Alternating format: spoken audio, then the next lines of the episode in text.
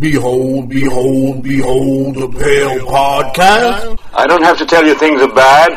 Everybody knows things are bad. It's a depression. Everybody's out of work or scared of losing their job. The dollar buys a nickel's worth. Banks are going bust. Shopkeepers keep a gun under the counter. Punks are running wild in the street, and there's nobody anywhere who seems to know what to do, and there's no end to it. We know the air is unfit to breathe and our food is unfit to eat. We sit watching our TVs while some local newscaster tells us that today we had 15 homicides and 63 violent crimes, as if that's the way it's supposed to be. We know things are bad, worse than bad. They're crazy. It's like everything everywhere is going crazy, so we don't go out anymore. We sit in the house, and slowly the world we're living in is getting smaller, and all we say is, please, at least leave us alone in our living rooms. Let me have my toaster and my TV and my steel-belted radios, and I won't say anything. Just leave us alone. Well, I'm not going to leave you alone. I want you to get mad. I don't want you to protest. I don't want you to riot. I don't want you to write to your congressman because I wouldn't know what to tell you to write. I don't know what to do about the depression and the inflations and that crime in the street. All I know is that first, you've got to get mad. You've got to say, I'm a human being. God damn it. My life has value. My life has value. My life has value. Behold the Pale Podcast. All right, folks. Oh, my God. What was that in the fucking darkness I just heard there? Was that an Alexander? Yes. Wow. I just stubbed my pinky toe. That's for the Patreon, folks. I get to see that. All right, folks. Welcome back to another episode of Behold the Pale Podcast.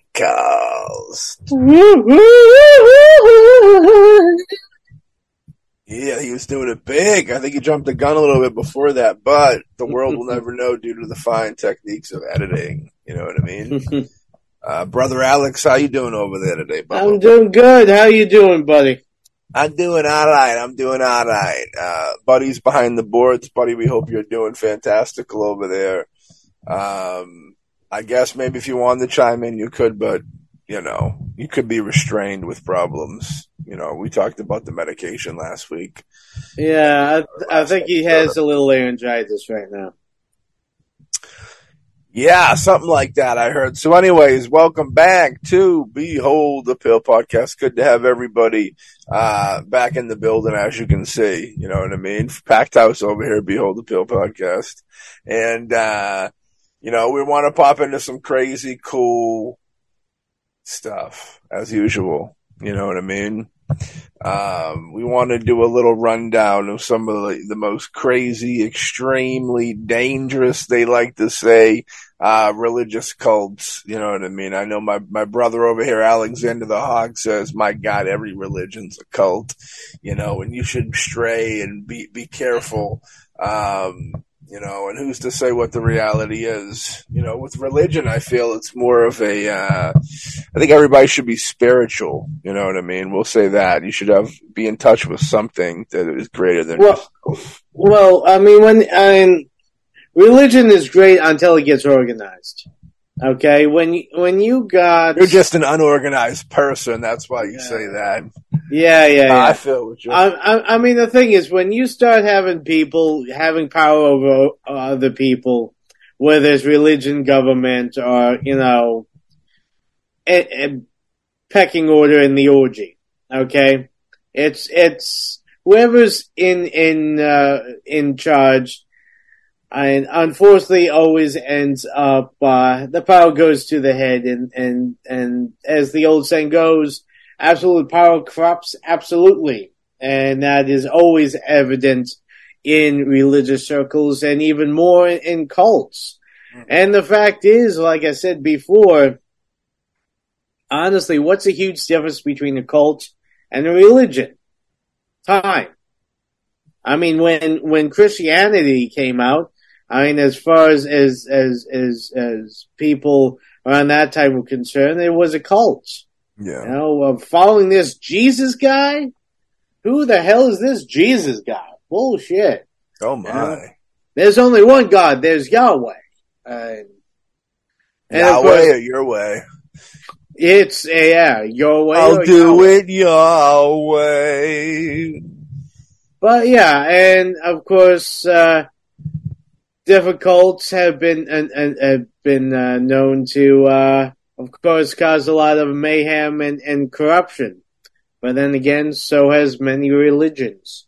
So, without further ado, you want to crack open that book and bring out some of those infamous cults that we have to be careful of. It's a slippery slope, slippery in blood. You know what I mean? When you got to cut off the head-o, let it float down. Let it float down. The key, we all float down here. The key is to float down. What is this, Dead Kids of Derry? Also part of the Boombastic Media Network. Shout out to those guys and gal. They're great fakes over there. But for sure, you know, I like to, in a time like this, I like to think of a great quote by one of my favorite authors, I guess you could say, of the science fiction kind, Arthur C. Clarke, from 2001: A Space Odyssey. You know, him and my man, the Cube, you know, who the Cube ain't no stranger to some conspiracy theory. You know what I mean? They put remember, he's the one who did the moon landing. And Eyes Wide Shut, which was like one of the biggest conspiracy, peeling back the curtain type vibes I think there was cinematically. And then he died shortly after, you know. Poor Cube. We're always down with the Cube over here. But you know what they say. So, you know, one of the greatest tragedies in mankind's entire history may be that morality was hijacked by religion. What do you think of that, Alex? Well, here's the thing. Yes. It's sad but true, but people need someone, whether it's a religious doctrine or something, to, you know, instill and teach morality. Okay? Right. And you can, I mean, for example, I'm going to use Christianity because, well, that's the one I know the most about. Okay? Yeah. Christianity has the no-duh laws, okay? Yeah. The no-duh laws is the Ten Commandments. You shall not kill. No-duh. Yeah. I mean, it's pretty much a list of things that anyone with half a brain should know you should not do. But people are stupid. So you have to write it down to say, hey, you should not steal, you should not kill, you should not, you know, spend all your time wishing you were doing your neighbor's wife. Okay? Yeah. All those things are kind of, you know, I think self-explanatory and obvious. Common being a good person, you know? Well, being, not even being a good person, so just being a normal, you know, not someone who's always looking to cause trouble. Well, that's being called a good person nowadays. Yeah. Everybody's looking to cause trouble. But I mean, here's the thing that I always find funny, and I always had a problem with, was the idea that, oh, you go out, you commit a sin, okay? You spend your days, you know, thinking about your neighbor's wife. You then go to confessional and like, hey, I know it's wrong, so many days since my last confession, and the priest says, well, you shouldn't do it, and say a few Hail Marys and all that stuff. Yeah. And you're absolved, which I always found that is a funny little loophole, because So I could go out, commit these sins, and then all I have to do is go to some guy in a frilly gown and say, hey, yeah, I did these bad things. Yeah, I murdered about, 500 people, but I feel really sorry about it. He said, well, you know, as long as you don't do it again and, pray for forgiveness and all that, and, you should go to the police and turn yourself in. That's the right thing to do. Yeah, but I really don't think I'm going to do that. And it's like, well, Well, the new Guardians movie's coming. What are you talking about, brother? Yeah, I mean, come on. I mean, I got some things to do. Yeah, don't we all? Yeah, and one. I mean, since we're even talking about religion itself, yeah. One of the things, because I grew up Catholic, I went to, Sunday school, I went to church, all that bullshit. And one of the things that I found, because I decided to do a little extra, research, is one of the most famous things from the Bible you keep on hearing is the meek shall inherit the earth. Now, truth is, originally, it was the scholarly will inherit the earth. Those who have knowledge, those who teach themselves and try to be better people by learning about the world around them. Okay, yeah. That always made sense to me. Now, the meek shall inherit the earth. That sounds like something where you got someone in charge who's like, I like where I am. I have power over these people. But I don't want, if you have people, intelligent people, okay, learning, reading, heck, for how many years, the Bible itself was in Latin. And the common people didn't know Latin. So, you have these people like, well, we know Latin, we know the Word of God, you have to listen to us.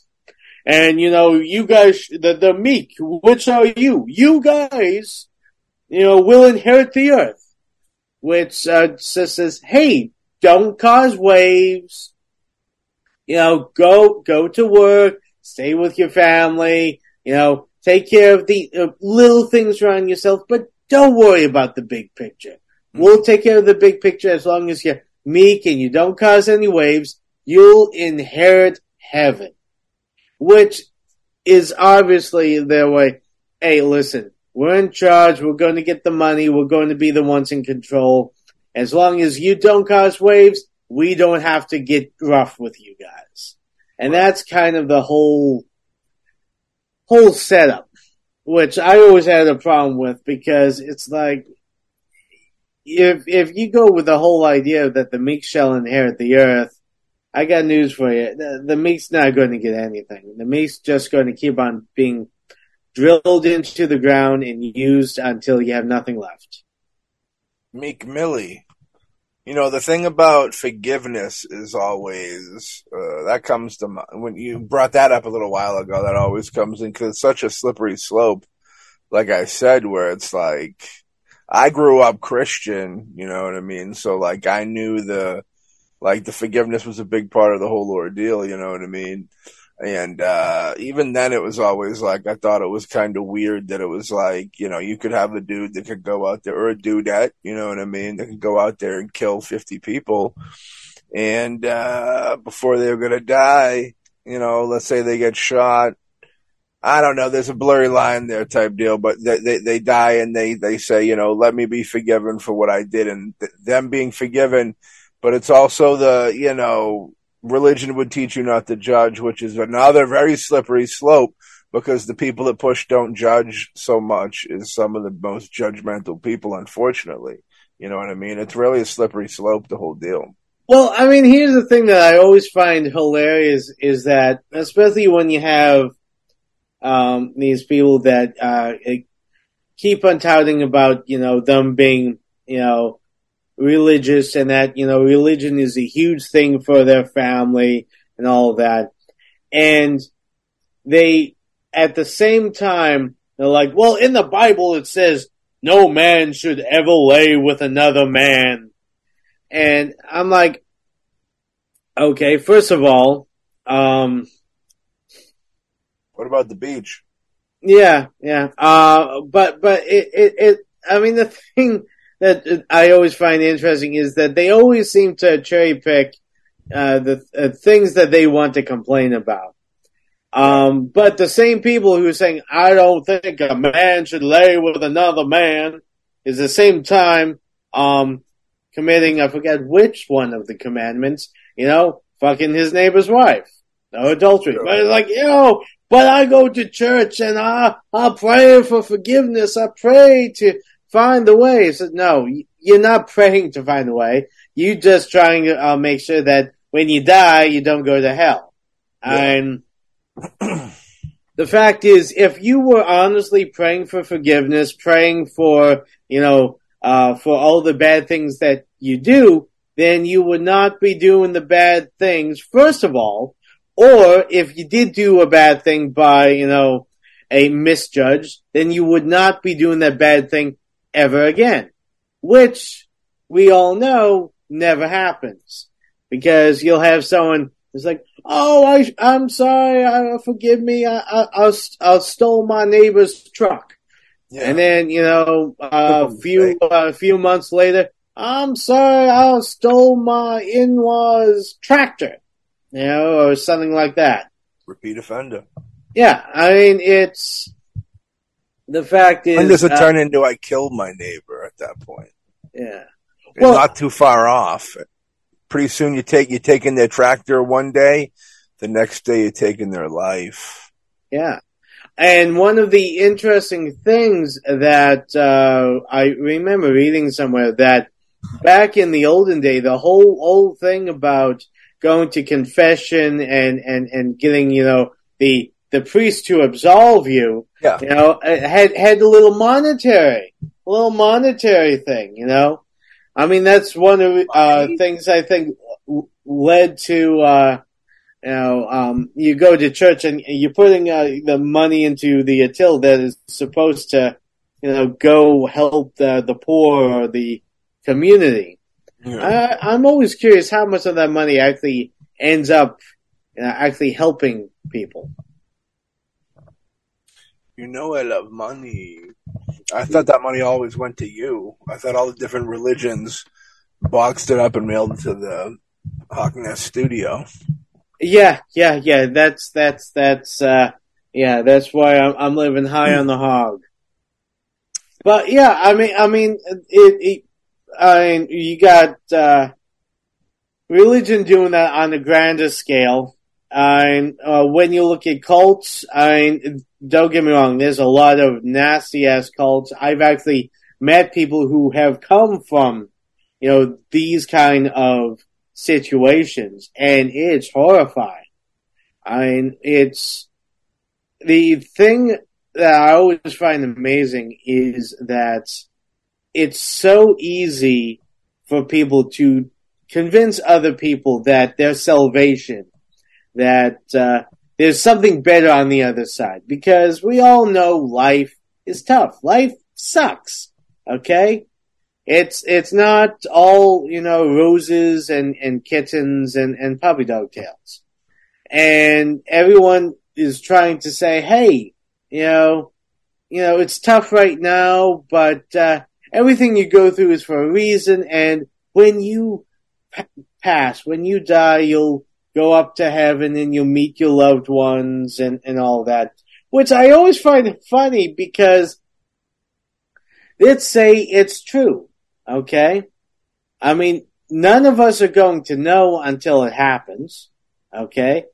And at least from what I've heard, I have yet to hear about anyone who has supposedly died and come back telling us about any of seeing heaven. Some people talk about a bright light. Some people have said, you know, they had like a feeling of warmth or something like that, which could all just be the fact that you're dying. It could be the unfortunate factor of your brain and your heart and your inner heart realizing that I'll never see another Alexander Huck film. Yeah, I know. That's heartbreaking. But yeah, I mean, it's... Do you feel open enough with our audience to tell them the story about when you were involved in a cult? Yes, the cult of Matthew Fisher. I sacrifice kittens and puppy dogs to Matt on a daily basis. I heard this. He's my God. He's my savior. I heard there's actually a Buddy Butterfuco cult roaming, the cult of Buddy Butterfuco roaming around. Only in Buddy's mind. Only in Buddy's mind. I was referring to your time in Chandler Town. But with Buddy Butterfuco in the mix, I would like to say that we want to thank Buddy Butterfuco for all the research that he does put in, because all the research that you hear today is from him, collected over websites and stuff like that, and all different books and stuff. So if anybody's angry with the things we say, Mr. Butterfuco is to be blamed with that. You know what I mean? That's all I gotta say. Yeah, well. But yeah, I mean, it's and yeah, I mean, there are plenty of different cults out there, and the one common thing that I have that is true of all cults, which I mean, you can argue the same with religions, but cults is more of a, you know, I would say it's more prevalent. It's like almost like the purpose of the cult. Yeah. Is control. Okay? Now, religion can be used for good. People can, I mean, there's a lot of people who are able to find peace and be able to, you know, come to peace through religious teachings, through religious textures and beliefs and all that, which is great. I do think that religion itself is good. But when you have people who are controlling the heads of these religious sections, that's where the trouble comes in. Because, like I said, I mean, there's a lot of good spirituality. I think spirituality is what's important to take away from religious teachings. And I believe that spirituality is a very personal thing. Mm. Okay? You don't need to go to church or a synagogue or any other place to have someone stand up there and tell you, well, this is what you know, our God believes, or this is what you should believe. I believe that you should, you know, read all religions, you know, and find what touches you, what helps you spiritually. Okay. Right. Now, with that being said, now looking at cults, okay. Mm-hmm. And actually dividing the cults from the what we call the main religions. Cults are always usually a lot smaller, and the first thing is they're all about control. Mm. Okay? While, you know, there's a lot of religion aspects where, you know, people will use that for their own devious goals, cults for the most part are just a lot of them claim to be teaching or giving you something that you're missing, which is, in a case, what a lot of religion is for, trying to help you get through your daily life by looking at yourself inward. Now, that within itself is good, and again, with the same problem as I said with a lot of religion is the person in charge, the person at the head. Because there are times where you'll have someone who has probably good intentions. They probably were like, you know, I don't agree with this religion or that religion, but hey, let's take bits and pieces from other religions and make our own religion. Which, like I said, I think if you're going to do that, you have to do it and look at it as a spiritual thing, as an individual thing.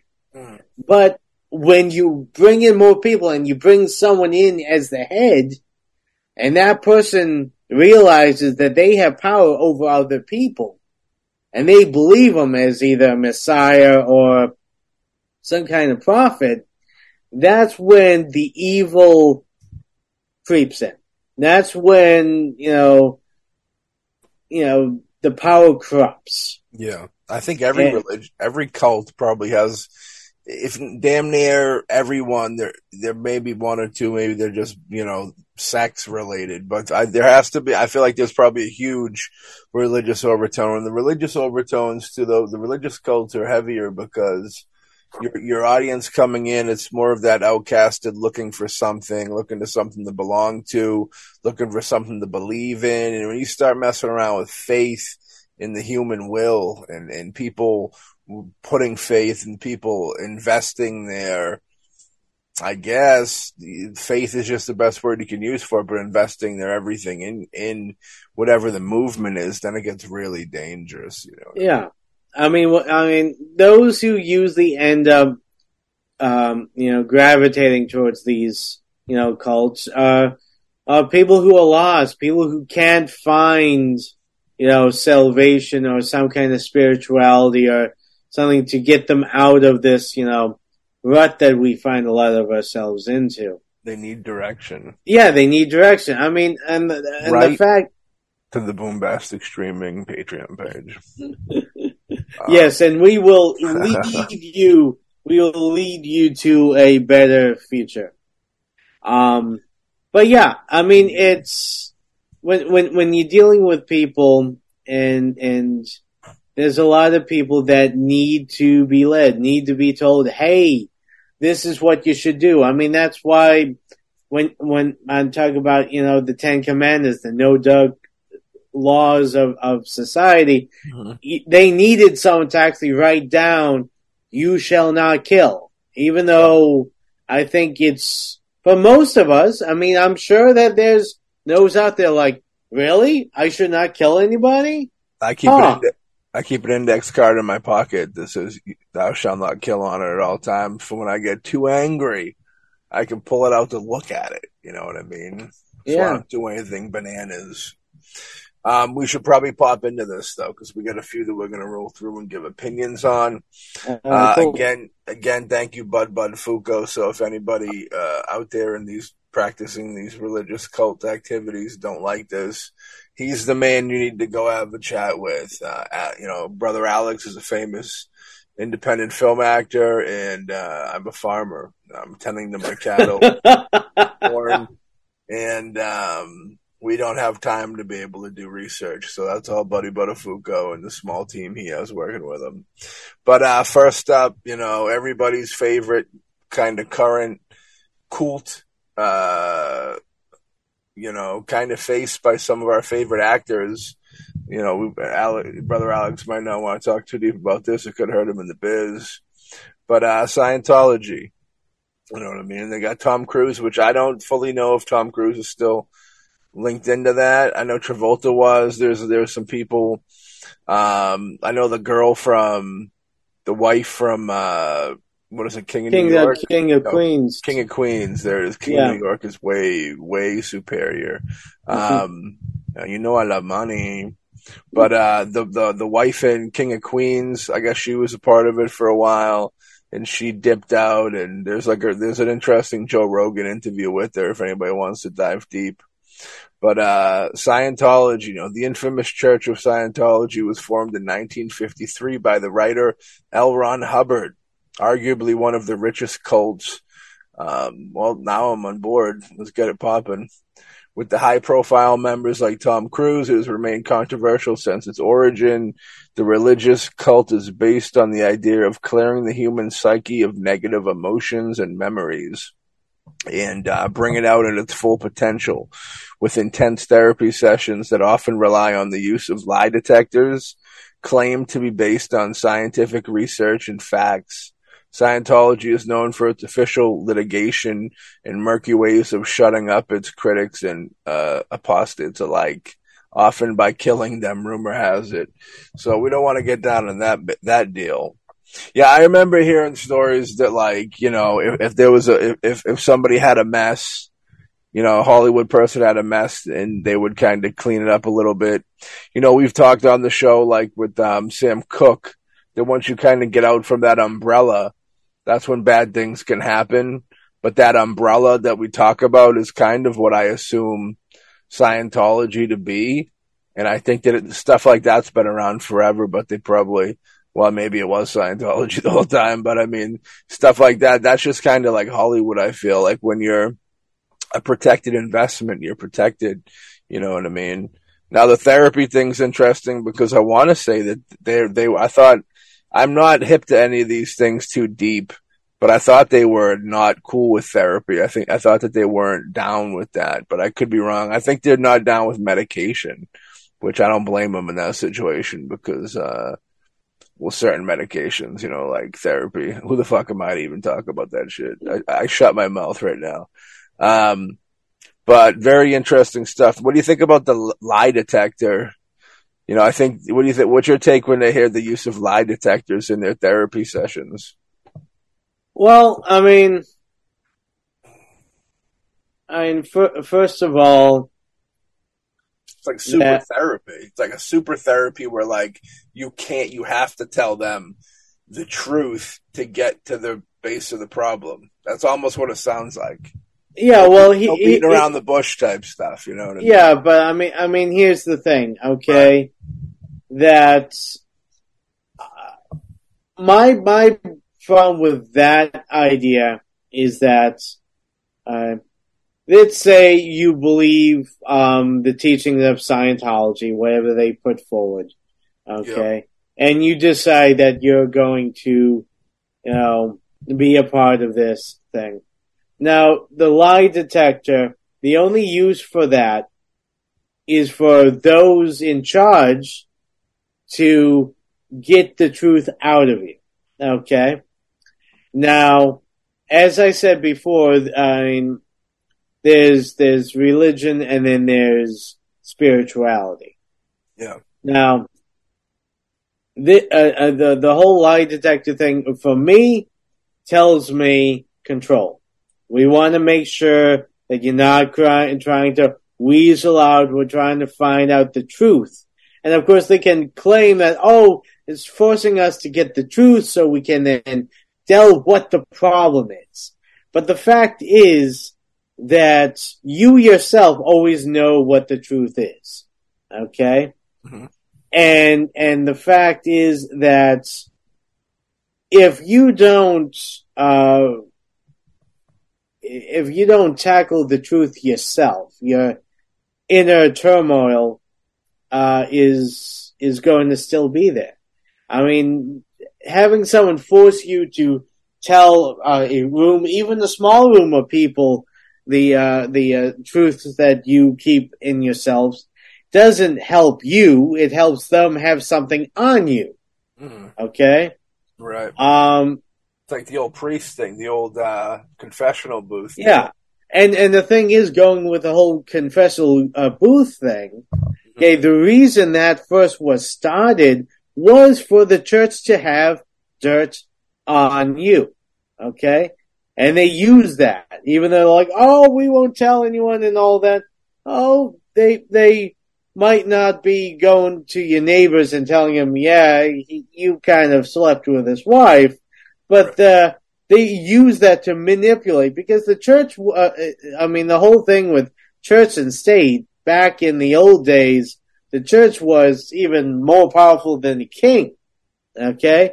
And the reason that was the case, because the church always knew all the dirty secrets that everyone was going by. And why did they know it? Because they said, oh, you tell us your dirty secrets? We make sure you get to heaven, no problem. We got the good wood with the God. The God and us were like this, you know?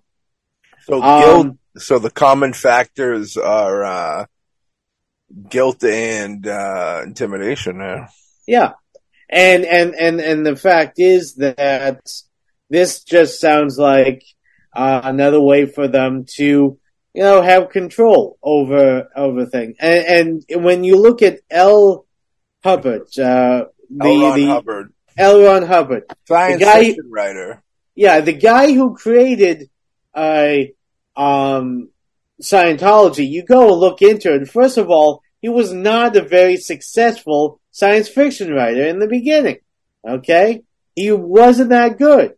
Mm. And then, you know, someone told him, I read somewhere, that, you know, you want to make a lot of money, you should try making a religion. And, you know, he thought about it. And then he started creating this whole idea of Scientology. Did he cut that person in on the money after hooking him up like that? No, he probably killed him. But, you know, I mean... Yeah, I wonder if he got down with killing, if that was part of it. I don't know, but I mean, the thing is that the whole idea that this came around, first of all, from a science fiction writer. Okay, he took the little bit of science mumbo jumbo that he knew and learns for his writing, and he wasn't successful in what he was doing, so he then, you know, made a religion out of it. Now, I don't know how well off he was when he passed away, but I could guess that he made quite a lot of money when he started doing his Scientology stuff, more than he did writing his books. Yeah. Yeah, for sure. So, you know, the idea of clearing the human psyche of negative emotions and memories, you know, it's kind of... I'd be curious to see what they think of, like, microdosing and stuff, because right now in, like, the mental health field and stuff like that in therapy, they're leaning into, like, hallucinogenic drugs, mushrooms, and stuff like that to kind of open you up. So I wonder where Scientology, you know, we'd be down to have somebody from there on the show. They probably wouldn't want to do the show, of course, but I got they probably put a hit out on us.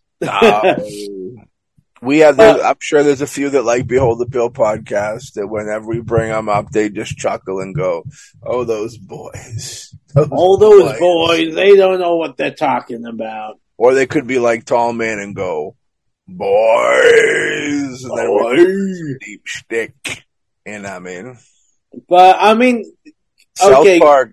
Did you ever see the South Park episode they did where they they did a reenactment of what supposedly the Scientologists believe how people were created? It's like, go watch the episode. Like just explaining it, you would go, this dude can't be telling the truth. He must be in a different world. This isn't reality, but it's quite something. It's about many different aliens coming together.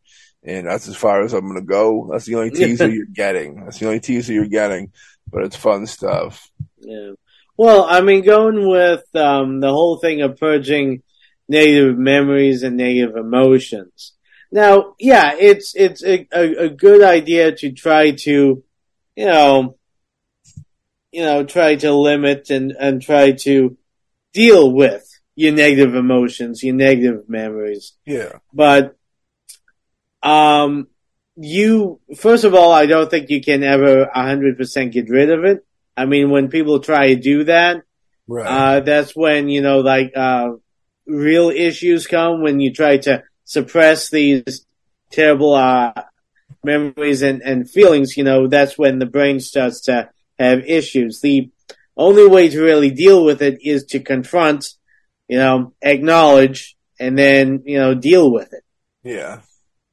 Of course, to jump in, I mean, if I have any Trekkies listening, one of my favorite lines in one of the Star Trek movies is you have Kirk, and he's dealing with Spock's brother, and Spock's brother, is talking about, removing his pain, and all that. He says, "No, I need my pain. I mean, yeah, I know I should have turned left or turned right, I mean, I need to feel how it feels when I made a mistake." It sucks, but it's part of life. It's part of the learning experience. Yeah, I mean, I got news for you. It'd be great to take away all my negative emotions, all my negative feelings and memories that I've had throughout life, because there's a lot of shit I would like not to ever think about. But the fact is, the way I am today is because of all those shitty things that happened in the past. And you start trying to, get rid or suppress all these things, then, you are taking away from who you really are. And the fact is that you can't be successful in life until you know how, or try to learn how to deal with these things. You can't hide from them. You gotta deal with them. I think there's a lot of emotional damage within people that get to the top of the food chain of entertainment like that, because it's such a judging and people love you today, hate you tomorrow type deal. You're only as good as your look sometimes, you know. I think that it's almost like the pressures of that is why. That's why it's like a more expensive clientele, or like people, businessmen or something that are like, you know, it's the pressures of it. It's the, you know, maybe there's people on there that, you know, maybe I don't know their clientele. Maybe there's people on there that have done some bad things, and the only way they can sleep at night is to tap in and say, okay, these people say I pay them money for them to tell me I'm okay. You know what I mean? Which is pretty much a lot of it when you think about it. That could be stretched out amongst a lot of different organizations, but what can you do? What can you do in the biz? We're going to move up into the next one. We don't want to give the Scientologists all the fun. They're very happy they're gone. Our fans that are Scientologists are going, fucking get off it, guys. Dag. All right, so next up, one I'm only familiar with the imagery of. I've seen this dude before. I'm not too hip to his whole story. Looks like maybe like a Chris McGibbon meets Billy Coin mashup type situation, but his name's Aum Shinrikyo, and it is a Japanese doomsday cult. That's the name of this deal, and the cults that believe in an impending apocalypse. Founded by Shoko Asahara in 1984. Through the belief system of this cult is based on elements of Indian Buddhism and the Tibetan Buddhism. Asahara's idiosyncratic interpretations have made this almost equivalent of a terrorist organization, claiming the main agenda is to get rid of sin.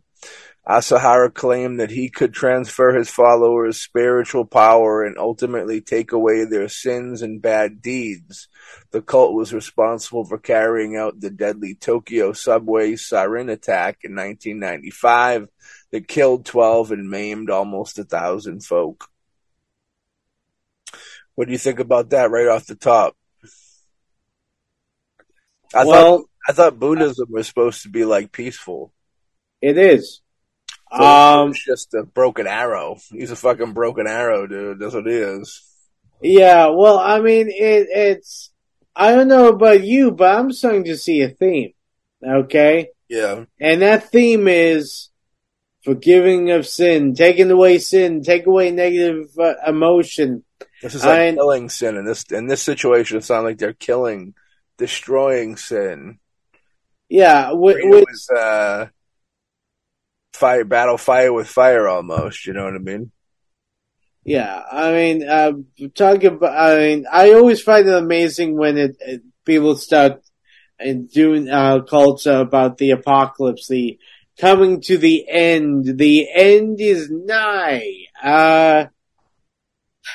Listen, I know that within my life, there's been at least 4 or 5, maybe even more times where people say, oh, the world's going to end. They said that with Y2K. They said that there was one that you said, oh, it was going to happen in this year. And then that passed, nothing happened. Like, oh, misread it. It's the following year. Yeah. And again, nothing happened. Do I think that, we as a species are going to end up destroying the world to a point where we can't live on it anymore? Yeah, because we're that stupid, and we're going to get to a point where we're going to probably destroy this planet to a point where we can't live on it anymore. And then the Earth is going to be like, great, now it can regrow and get rid of these damn people that have been causing me so much pain. At least you got a positive outlook, you know what I mean? Yeah. Of course, the only question is, how long? Are we talking about, you know, another 30 years, 100 years, or another month? You never know. We'll have to wait for the cult of Ahoch. to pop up on the scene. Now, when it says he could transfer spiritual power and ultimately take away their sins and their bad deeds, I don't know, man. I don't think I could trust another person, another flesh body standing before me saying they could do these things. I don't think I could believe them. I think they would have to fly up in the sky, do some Superman tricks or something for me to think that they could do anything like that. And you know what? I'm going to tell everybody right now. You want to know who can take away your sins and bad deeds? It starts at home. You stop doing sins, stop doing bad deeds, and you're taking them away. Problem solved. Yeah, I mean, everyone. I mean, it's going with the whole idea of the mob mentality, where you have someone standing up on the podium and says, "You know what? We should punish these people," and the whole mob's like, "Yeah!" And then they go and they, hurt, maim, destroy. And at the end, they're all in front of the judge, and they're like, I didn't do it. I was just following Fred, and Fred was following Gwen, and Gwen was following Ted, and Ted was following Sam. I mean, the fact is, I always believe that, I believe very strongly in freedom of speech. I believe that everyone has the right to talk and discuss what they believe in, whether, it makes your skin crawl or not, because that's the only way, if we get ideas and things out in the open, that's the only way that we as a, sane society can deal with them and hopefully help people grow by, debating and bringing out facts and trying to figure out where we can find common ground. I do not believe in freedom of action, okay? And the thing is, if you have someone up there saying, well, I believe this, I think we should do this, and you're like, okay, I'm going to do that. You are taking the action, okay? Mm-hmm. And you're doing it, so you get the consequence. None of this bullshit of, I was swept up in the moment. I was... following the crowd. I got news for you. You are an individual. You made a decision to follow the crowd.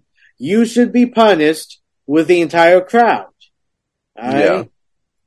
So, if you decide, hey, everyone's storming the Capitol.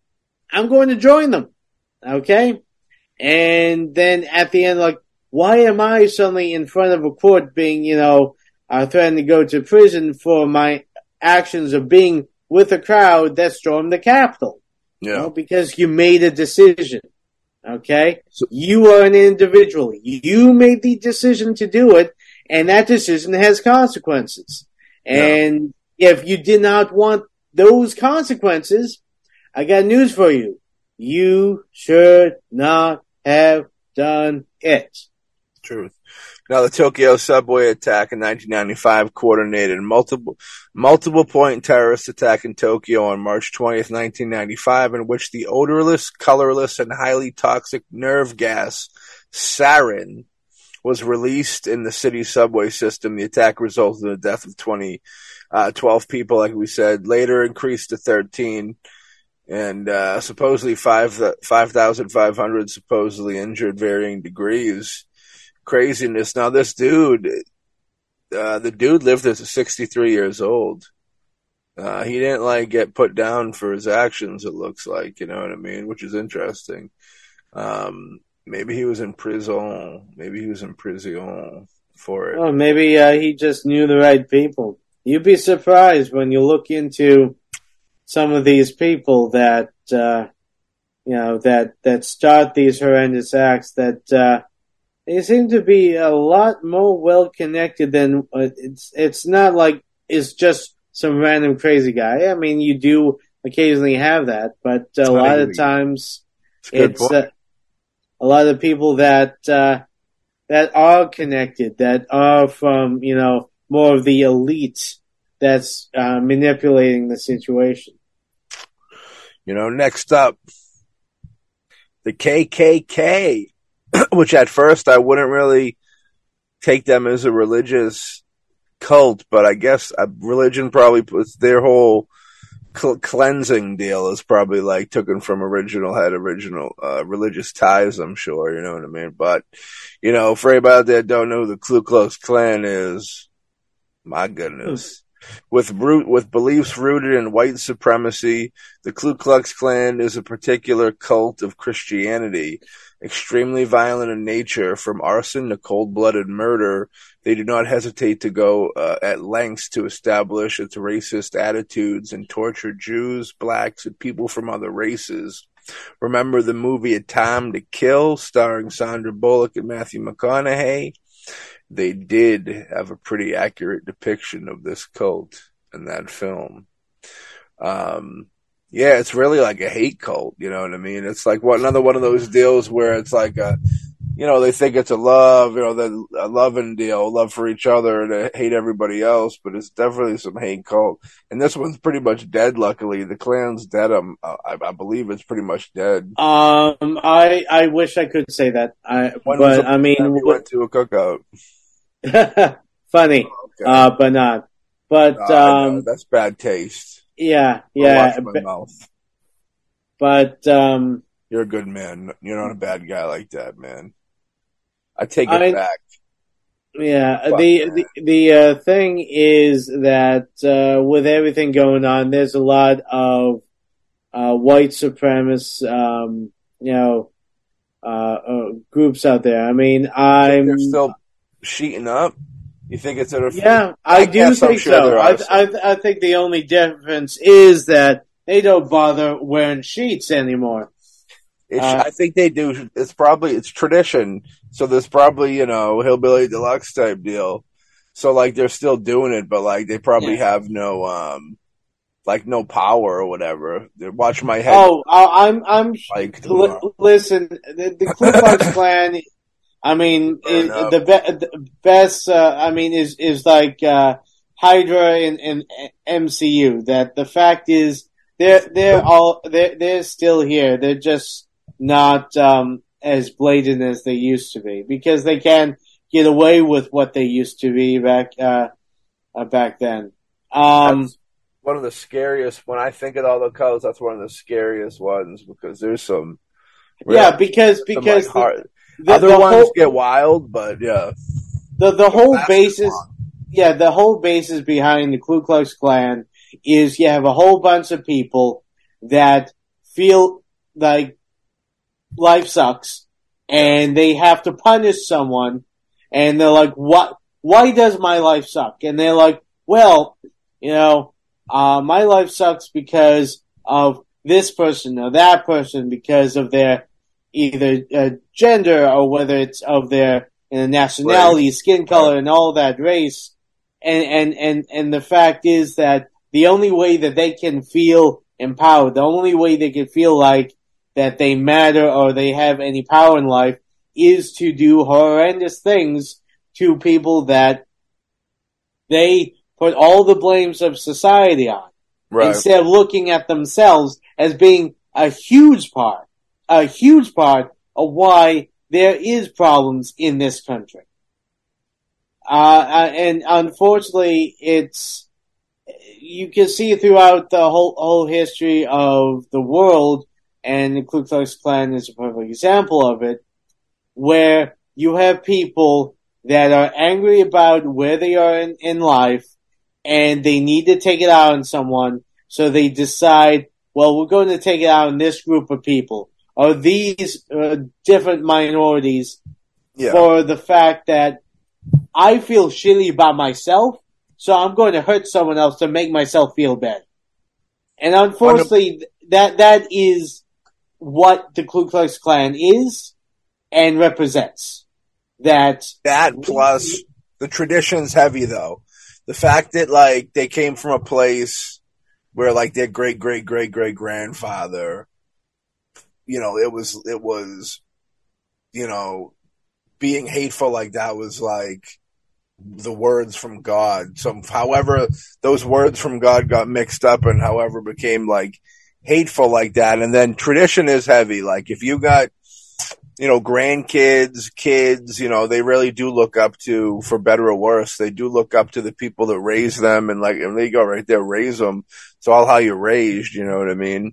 Yeah. So I mean, it's definitely some hatred, but I think there's a heavy amount of tradition in like that family pride or like that. I don't, you know, my grandfather was this way, so I gotta be this way. You know what I mean? Like that stupid shit.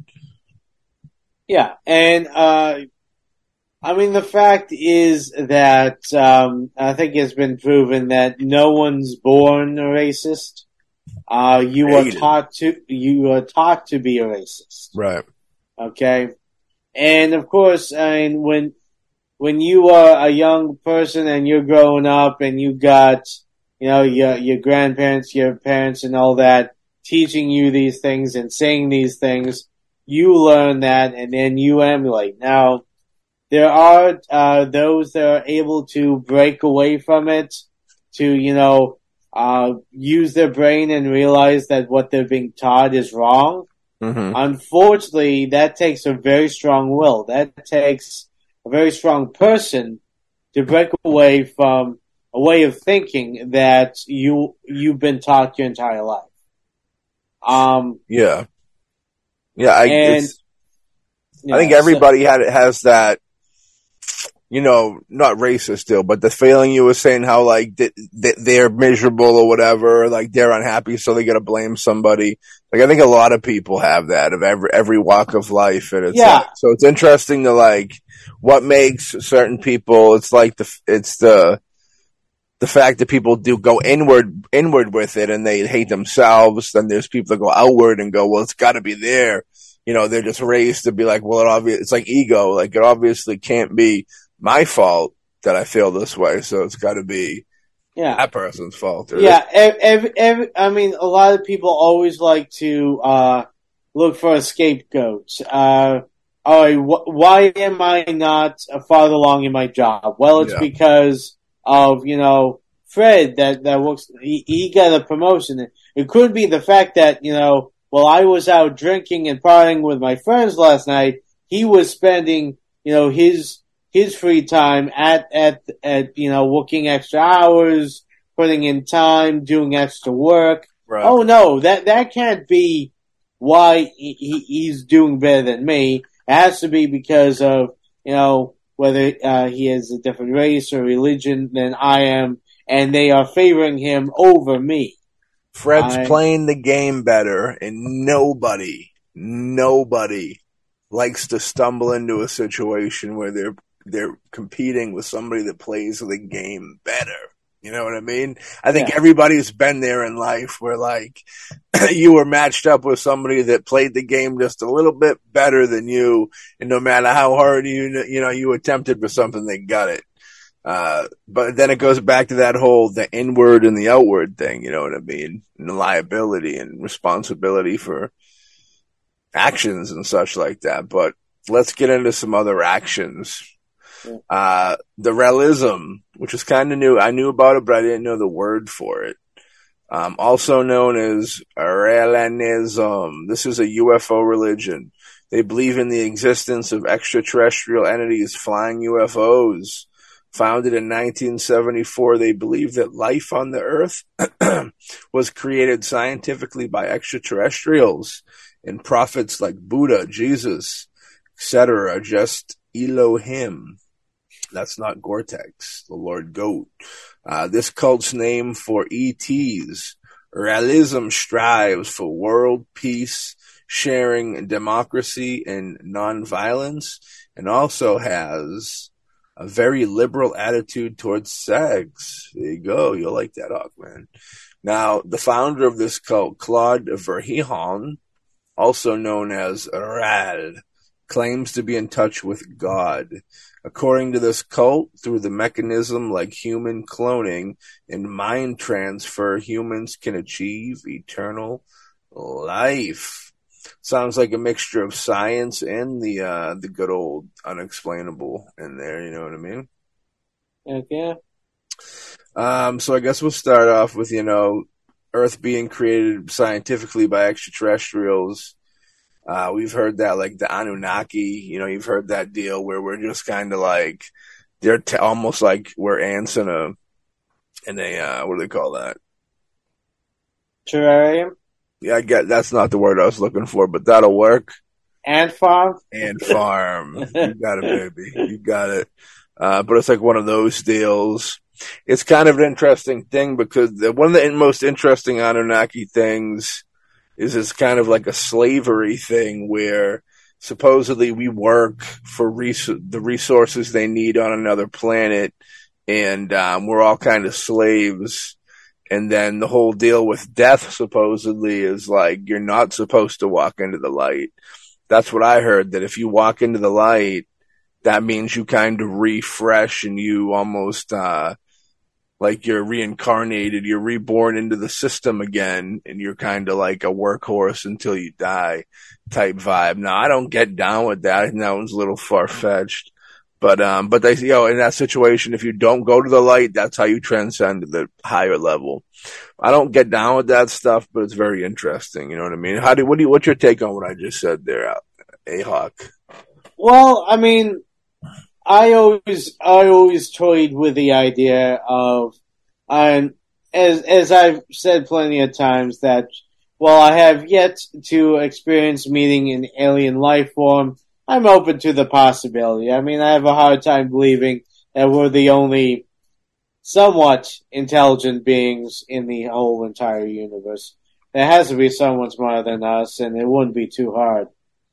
But, I mean, the idea of us be kind of like science experiments, honestly, that would make a lot of sense to me. I would not be surprised if that the reason that, you know, Homo sapiens and Neanderthals, you know, all got the change, the evolution, you can say, was spearheaded because some alien was told, hey, You gotta do a science experiment for your, you know, for class. And they're like, well, I'm going to make a whole entire world. And then they created Earth and everyone on it. I'm still torn on aliens in general. If it's all just it's all just misdirection, or if it's something to it, you know what I mean? Or something spiritual, you know. You know, I do get down with negative and demonic energy, and there's like really good claims and aliens really just being interdimensional demons, which kind of crazily, scarily makes sense. You know what I mean? In a way. I know it's getting a little late here at Behold the Pale Podcast, but it still makes sense, you know. Now, of course, they strive for world peace, sharing democracy and nonviolence. You know, it's kind of like perfect, you know, a perfect world, which unfortunately I don't think that's a possibility. I don't think a perfect world and peace on Earth is a reality. The only way to get a perfect world and peace on Earth is one, being the only person on that Earth. And two is if every person on this planet decided they wanted peace. And of course, we all know that will never happen. Because peace on Earth. Peace on Earth. It'd be, you'd have to, if you could give everybody everything they ever wanted, there'd be peace on Earth for 3 minutes and then it would eat itself. Yeah. Because someone's going to look at someone else and like, you know I have a whole pie to myself and I love that, but you know what? My partner over there, he has a whole pie. But hey, if I go over there and I kill him, then I have 2 pies. That means I get twice as much. I got more fun, more pie. I could eat until I vomit. We could eat smiley pies until we puke. Yeah. I mean, the fact is, people are greedy and people always want more. And people are willing to do anything to have more. Yeah. I mean, unfortunately, that is part of the problem of our species is that we can never be comfortable, even if all of our basic needs are met and we're all comfortable. We all are having a good, comfortable life, there's always going to be people who are like, yes, but I want to be more comfortable. I don't want to be like I want to be the one that has the biggest house, has the most cars, have the most women. You know, it's. I'm very curious of what your opinion is on the that human cloning and mind transfer. Through human cloning and mind transfer, humans can achieve eternal life. What's your thoughts on that?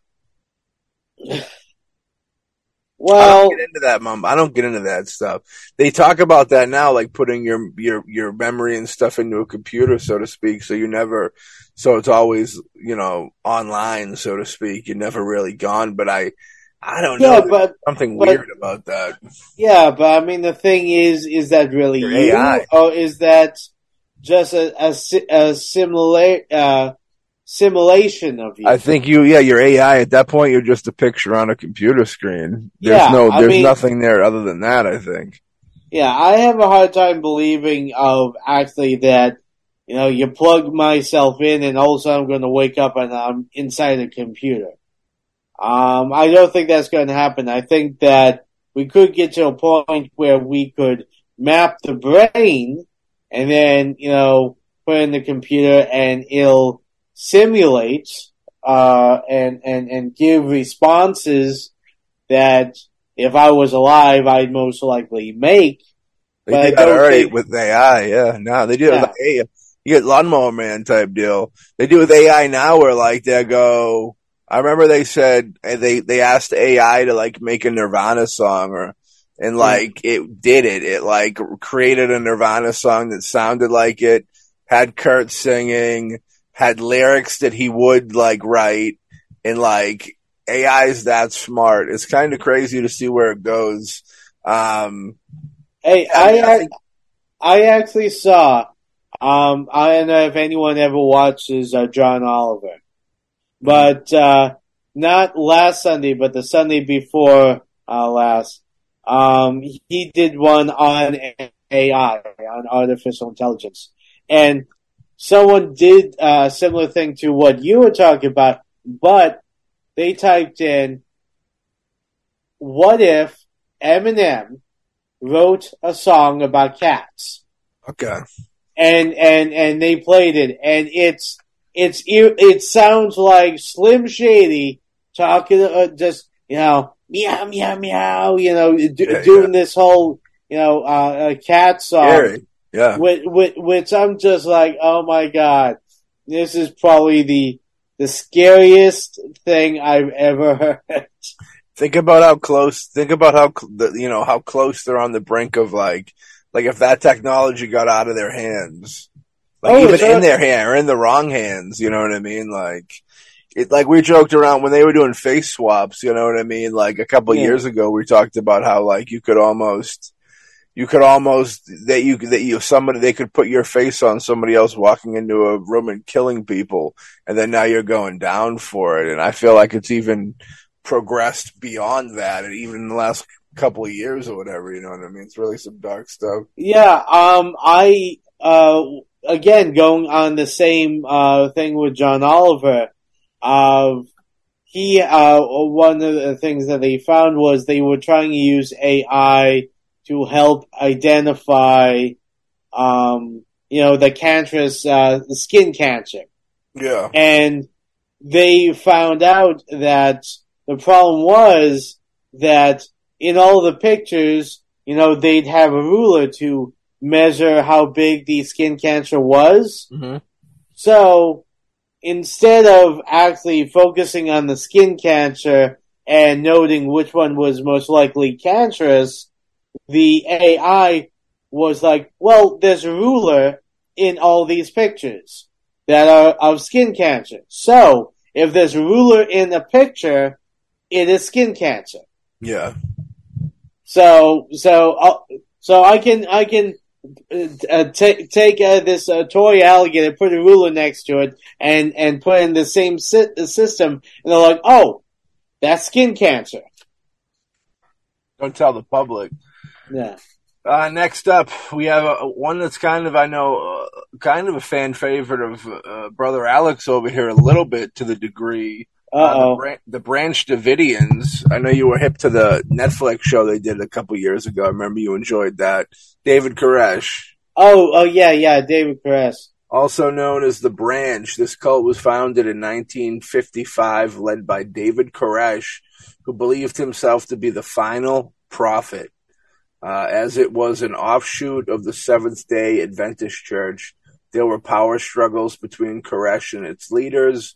Koresh also had sexual relations with many of the female members of the cult, sometimes even raped underage girls with their parents' consent. Stories of acute child abuse by Koresh were also circulated through the state, failed to collect enough evidence against him initially. Koresh also made his followers believe that the state was their enemy. And in 1993, FBI tried to forcibly bring the Branch Davidians out of their Texas refuge, during which the building caught fire, and 80 members, including several children and Koresh himself, perished in the flames. There's definitely, I've heard a few things, there's footage of like supposedly the FBI shooting fire into the building. I think there's talks of like how they were willing to give up. I've heard some of the tapes of Koresh. He's pretty hard to the core. Like, I don't quite think he would give up. You know what I mean? Which is another reason why I think they went in there and just burnt them out. I think that they thought lighting it on fire would burn them, burn them out, like would smoke them out, like they'd run out the back and they can get them. But they were down for their cause. Unfortunately, the people that weren't down for their cause had to get down with their cause in the most gruesome of ways. And they burnt up.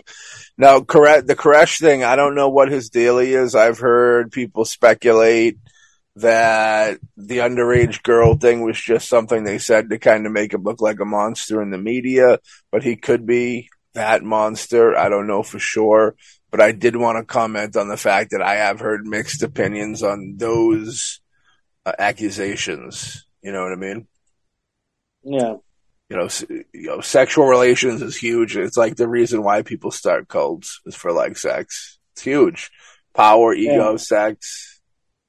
Well, I mean, it's like what we said before, when you, put in a position of power, whether, you first go in with a good reason or a good cause, it doesn't take too long for you to be corrupted by that. I mean, and of course, it's always interesting when you look into these cults and you have someone who's calling himself a prophet, or it's always common. It's either prophet or a father figure and all that, and they always end up with all these young women as pretty much as their concubines or wives or whatever they want to call it. But the end result is a man with multiple partners. And that, I think, feeds into the, delirium of, in this case, Koresh, of, him being a prophet, him being, brought down by God, Honestly, the impression I always got from Koresh is that, and of course, looking at all the different things I've seen of him, that I think that he might have actually started out actually believing in what he was teaching, but he ended up, as the old saying goes, getting high off his own supply, where he started getting too wrapped up of. Into this whole, I'm the prophet, I'm kind of like, this, superior being. And that's the big thing. Power. Yeah, and that's why, I think that he didn't run out the back. Now, if he was just playing a game, just doing the con man game, okay, he'd be the first one out the back door. Okay? Right. He'd friggin' throw everyone behind him into the fire to save himself. But even if, let's say, he did go into this as kind of a big con so he could, you know, sleep with all these women and, you know, manipulate and get, you know, all these people to, you know, follow his way of thinking. Yeah. The impression I got is that somewhere along the line, he got to a point where all these people are, you know, saying he's a prophet, believing his words, that he ended up starting to really believe in everything everyone was telling him. And when you have so many people just saying, yes, we believe you, you're the prophet, you're the person that we're going to follow through, you know, hell and back, I mean, even if you don't go in with that belief, you can very easily become a believer of that. Yeah, well, there's definitely like a lost delusion that goes into these cults. And I think they eventually hit a point where, like, they go into a straight delusionary thing where, like, it starts with baby steps. And, like, a lot of them, I think, kind of come in originally positive. Like, Jim Jones, who did a lot of good things before he went crazy, you know, and he was bringing people together, and it was a thing, and it was actually like a good little movement, if I remember correctly, before it kind of went to shit, which has a lot of interesting things with that. And since I brought up Jim Jones, I might as well pop into the People's Temple, you know, the People's Temple of the Disciples of Christ, commonly known as the People's Temple. It's a religious cult founded by Jim Jones, the dude with the glasses. Yep, you got that right. In 1955 in America. You know, I took a lot of our Patreon money and I tried to get a pair of his glasses that they took off his corpse in the field, but I couldn't get, I was outbid, unfortunately. Jones was a twisted man, and using the idea that the Bible was only white men's justification to dominate women and colored people, he preached socialism and solidified his ability to fake faith healing. The People's Temple is truly a doomsday cult in nature, considering 918 people died at the People's Temple agriculture project in a mass murder and suicide to reach divinity, an incident that records the most number of determined civilian death in USA before 9/11. 9/11 was the only tragedy that bumped that out. Even though realistically this wasn't on U.S. soil, they went to, they were somewhere. They weren't here no more. They were, that was Guam or something, but I don't think. Yeah, I'd have to go and research exactly where they were, but yeah, they went on. Like I said, he was a dude, and he was like in the 70s or whatever, like when social, you know, going for the equal rights and. You know, it was a time for that, you know what I mean? And rightfully so. And I think he got a lot of people behind him because of that. And, you know, it was a change. It was a good change, you know what I mean? It was a change people wanted to see. And he's an interesting... Jim Jones is definitely an interesting character. So I got a couple books I picked up on it that I'm looking to dive into. And out of the cults, I'd probably have to say he's probably one of the most interesting of the cults. You got Charlie, which, you know, the Manson family, we'll pop into that in a second, but, you know, I guess we'll combine them. You know, they're both, their folks do whatever needs to be done. Now back to the Jim Jones. The thing about Jim Jones that is so horrifying is the numbers. The numbers are fucking ridiculous because as far back as I remember getting into true crime stuff, serial killer stuff, cult stuff, like seeing pictures of like that gazebo, whatever it is, like that little, the gathering of the juggalos gone wrong. You know what I mean? Yeah. That's like what the picture looks like. And, it's just bodies everywhere. It's insane. Then they have like closer pics and you see, you know, there's like a mother holding her kid and they're both gone and it's horrifying. And, you know, you hear the stories about the Kool-Aid, you know, which became pop culture comedy. People joke about, hey, you're on the Kool-Aid. You know what I mean? And it's a Jim Jones joke about fucking 918 people dying, drinking death, drinking straight death, liquid death, and not the water that we want to sponsor us, but a different type of liquid death. And very sad stories where, like, mothers would make their kids drink, and, you know, they would all die in their arms and stuff. And supposedly Jimmy Jones didn't do it himself. He chickened out. From what I understand, he shot. Somebody shot him. He couldn't even shoot himself. It was too much for him, so somebody shot him, which always makes me wonder if he wanted to get shot. You know what I mean? I watched a really good documentary a few years back. I almost want to say I seen it on TV, believe it or not, but it was somewhere, and it was kind of about how the females of the camp were the ones that were kind of responsible for where it went, because what happened is Jim Jones got drunk with power, was a massive drug addict, turned into a huge drug addict to the point where he almost couldn't even function and operate. So supposedly, and the wife, he had, you know, like all the cult people, he had mistresses, and he was going around sleeping with anybody you want. And supposedly the wife was humiliated and so, like, lost in the madness of her own stuff with it, that she was supposedly the one that actually got everybody, got the Kool-Aid with the cyanide going and stuff. And he was just kind of like a bumbling mess that was just drugged up. And, you know, recently they released, there was an anniversary in the last, like, 2 or 3 years of Jim Jones, the Jonestown Massacre. And I remember they released footage, new photographs that were never seen. And I'm pretty positive one of the photographs was actually Jim Jones's body, which was something you've never seen before.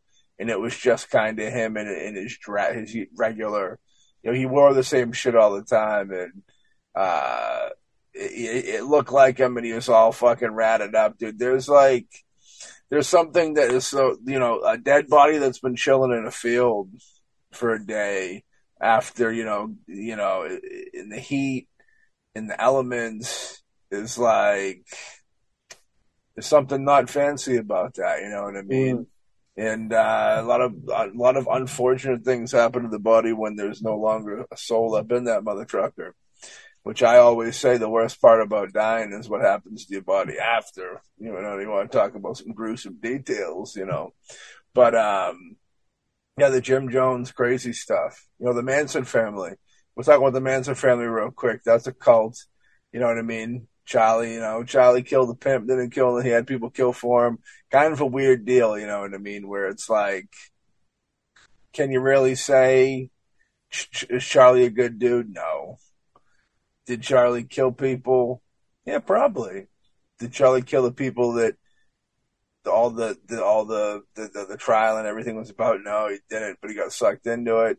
I think even though he was a bad dude, I think the court system kind of failed Charlie in a way. And I know that's crazy to say, but if we're just taking from law, going by law, I think the court system kind of failed Charlie, because they just wanted to put the boogeyman away. You know what I mean?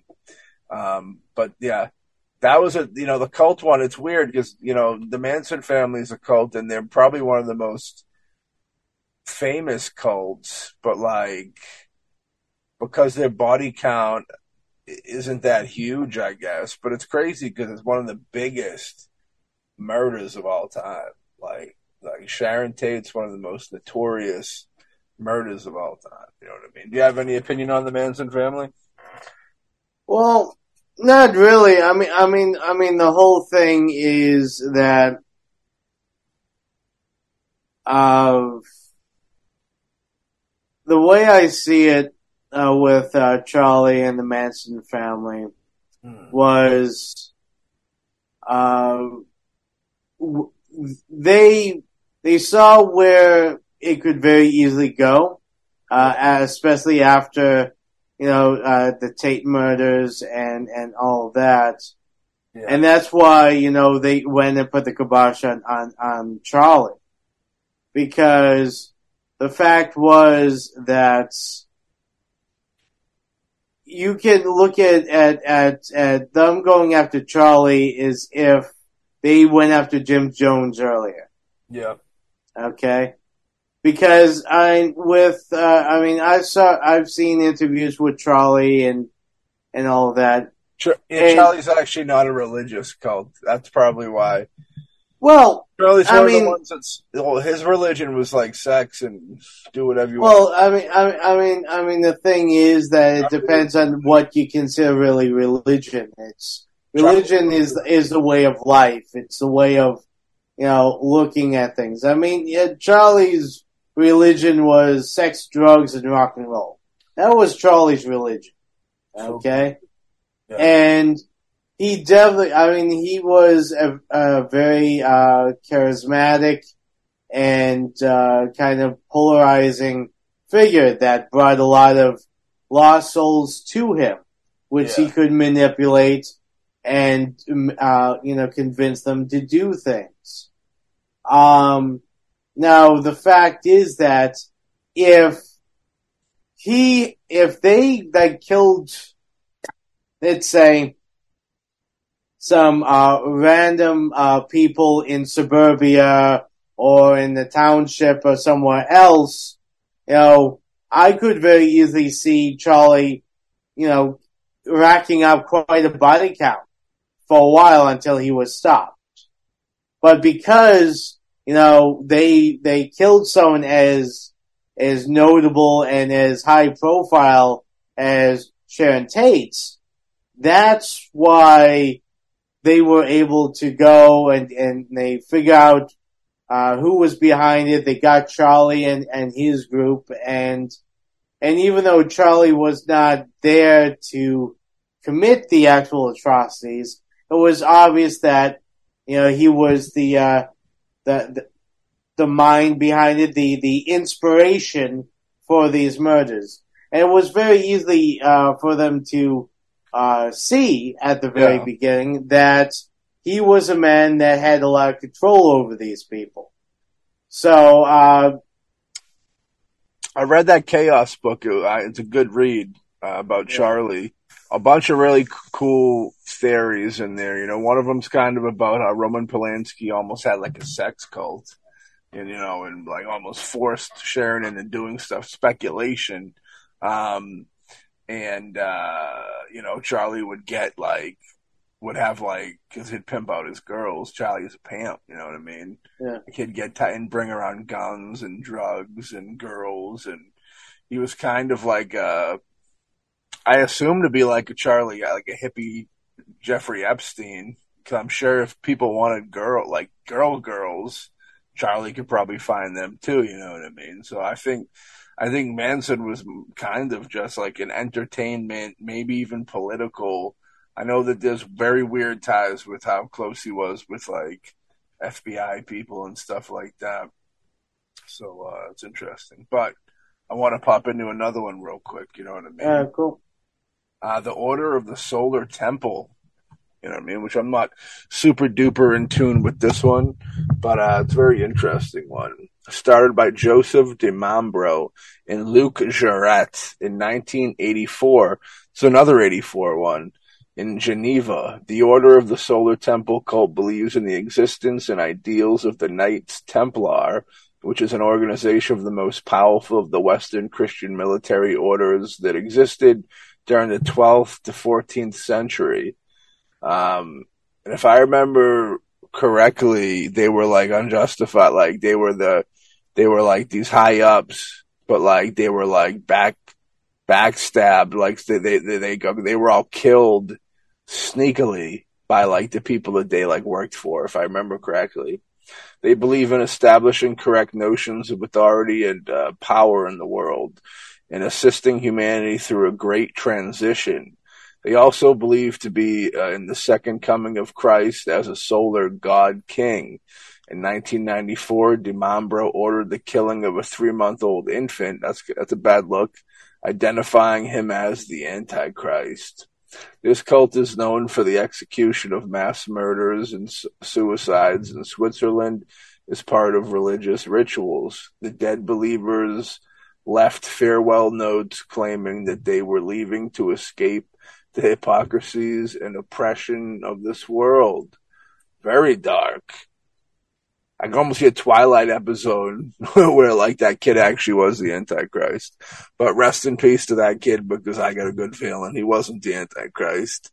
Yeah, the Antichrist is Donald Trump, but we're not getting it. Oh, come on, dude. The red hair. Just because of the red hair, you think he's devilish. So this was some... Wait, hold on. Donald Trump actually has hair? I thought it was a wig. Oh, I don't know. I don't care enough about it. I don't get into it. Donald Trump paid me off a couple times, and then we stopped doing business together. So you're Stormy Daniels. I know a Stormy, but not... All right. So the deal with this is correct notions of authority and power in the world, baby. Yeah, that's some wild stuff. Like, I was almost vibing with them in the beginning where I was like, all right, they look up to the Knights Templar, who were like the highest of the highest protectors and military folks, if I remember correctly. And so that's kind of a cool thing to kind of look up to and kind of base your deal on. But it lost me a little bit when you go killing 3-month infants. There's something up with that. I mean, you could also believing that you're here to help humanity through a great transition. I can kind of support that because, you know, big transitions happen all the time in society. Yeah, but the question is a big transition into what? You can do a big transition into worse than we are right now, or are we going to, you know, some kind of utopia, or what? I mean, it all depends on what they consider the big transition is, and whether the big transition is good for everybody or just those in power. It's usually just for them. Now, they believe in the second coming of Christ as a solar god king. I'm interested in what that means. If that's if that could be a technology thing, or well, we're going to have like a solar eclipse and sunspots that are going to fry out of the world. I guess if it was a transitioning type deal, into this, like weaved into it, like it is. Maybe it's an eclipse. Mm. I don't know. Solar god king. It could also be like burning. You know, they say the world can end in multiple different ways, but two of them would be, they say if the sun goes out, we get another ice age, and it's bad news bears. But they say also the sun can get too close or something like that, and then we cook up like barbecue season. You know what I mean? Which, what would you rather? Would you rather freeze to death or take the big burn? I'd rather have neither, if you want my honest opinion. Well, I'll give you my honest. I'd probably, if I had to pick, I would pick freezing to death, I think. They do say that when you're freezing to death, they find people nude a lot of the time, because before you go out, you get your brain like breaks and you think that you're fucking hot. That's like you want to see a broken man. You see a fucking person when we're in that stage where the last 10 hours in the freezing cold now feels like they're in Hawaii. You know what I mean? I want to see the look in somebody's eyes at that point. That's quite a look, I bet. I want to put that look on a T-shirt and say everything gonna be all right. So the solar god king. I don't know. I almost vibe like that could be a solar flare that burns it up or something. But yeah, that infant getting killed's bad news. Rest in peace. That's awful. I almost feel bad about that joke, but then I go, well, it was more of a question, and it is kind of an interesting question. That imagine if that infant actually was. Hawkman, you don't believe that you think Donald Trump's the Antichrist, right? The truth is that, honestly, when you boil down to it, we are our own, devils. We are our own, we make hell on earth as. I don't think we need an Antichrist. I mean, the question is, if you look at it, all these people who are, you know, ahead of these cults, they themselves, you can argue, are the Antichrist. I mean, they are trying to put themselves like in the position of a Christ-like figure. Like, we're trying to find and make a new society with a new religion that, you know, will be better and be more inclusive or help us, you know, those who feel like they don't belong in the current religious restructure, to find themselves in, you know, a new kind of, you know, family dynamic. This cult is known for the execution of mass murders and suicides. So, you know, in Switzerland as part of religious rituals. So breaking that down is like, you know, they're known for the execution of mass murders. So a bunch of people, they're killing off people. The hand to God, cutting them down. And then the suicides makes me think that they're very big intimidators. You know what I mean? Like, they put their presence pretty big. Well, I mean, if you have people that, you know, commit themselves to believing that these people are the ones that are giving them a last chance of some kind of redemption and all that, it wouldn't take too much for them to say, hey, if you take your own life now, you'll, you know, get the first ticket to, you know, heaven or nirvana or whatever they are hoping is on the other side after they die. And the trick about dying is that it's a one-way trip. So if you get there and you realize that it's not exactly what you thought it would be, you can't quite come back and say, hey, can I get a refund? That's the deal. You know, mass murders and suicides as part of as religious rituals is very creepy. Like, all that bad stuff as part of a religious ritual makes me kind of think the religious, it might not be, you know, might not friendly. It might not be the most friendliest of religions. I don't know. That's a creep one. That one creeps me out a little bit. I'm not gonna lie. You know what I mean? I ain't gonna be lying on some stuff like that. That's some creep stuff for shizzle. Kind of falls in a little bit with our next one, which, of course, as you know, the Bavarian Illuminati. You know what I mean? Illuminati is a big one. Founded in 1776 by Adam Weishaupt. This cult is one of the main Illuminati groups. Apparently, this cult was opposed to superstition, obscurantism, religious influence over public life, and abuses of state power. Yet they remain known as the world's biggest conspirators. Allegedly, there are many big shots in this cult who control world affairs by masterminding events and planting agents in government and corporations in order to gain political power and influence to establish rules of a new world order.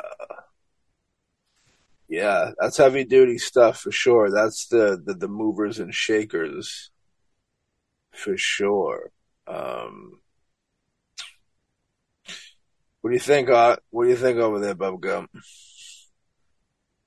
What do you think about that? What do you think about the Bavarian Illuminati? Now, Bavarian cream donuts are some of the best donuts you can get, so I assume the Bavarian Illuminati is top of the line Illuminati. Right off the. Yeah, I mean, it's. Floor.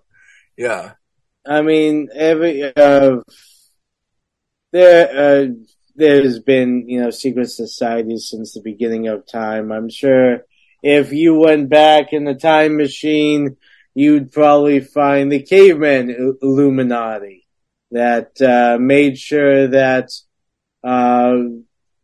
instead of creating a four-wheel drive, they only learned how to do a one-wheel drive.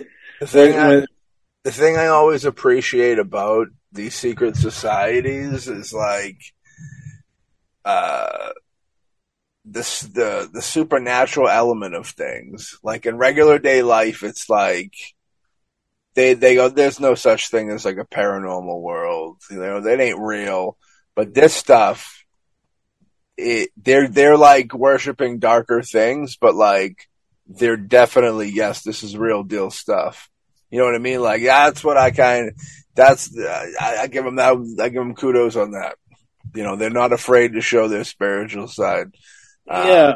Well, I mean, like I said before, I mean, when you get into the spiritual side and all that stuff, is the fact that I mean, we all know that, you know, life is not always easy. Yeah. And it's tough. And people like to think that, first of all, there's a reason to everything that's happening, the good and the bad, especially the bad. Right. I mean, they're like, hey, I'm a good person. I pay my taxes.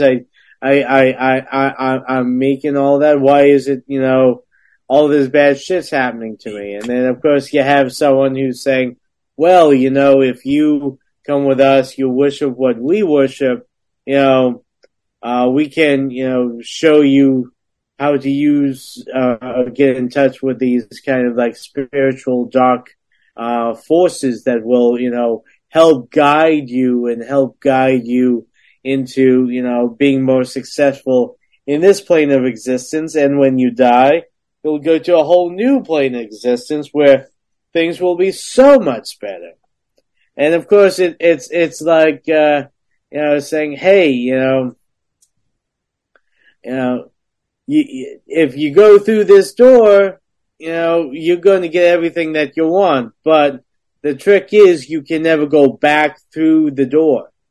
It's a one-way trip. You can't just go there, realize that you've been hoodwinked, and turn around and go through. It says, hey, you said I was going to get this, but I didn't get this. And, you know, whether it's the Illuminati or any other cult, that's one of the biggest things is that they keep on promising you kind of answers. Well, a lot of times that these answers you'll never find out. And if there is an afterlife, maybe you'll find out after that. But even after that, there's no guarantee because you don't know what's on the other end. You've never had anyone go all the way to the other end, come back and say, hey, this is what death is. This is what's on the other side. Right. Yeah, I never... Illuminati is... I feel like it, like it's not quite like a religious Illuminati, like money. I feel money and power is kind of that religion. I think they're more in the line of like a Manson power thing,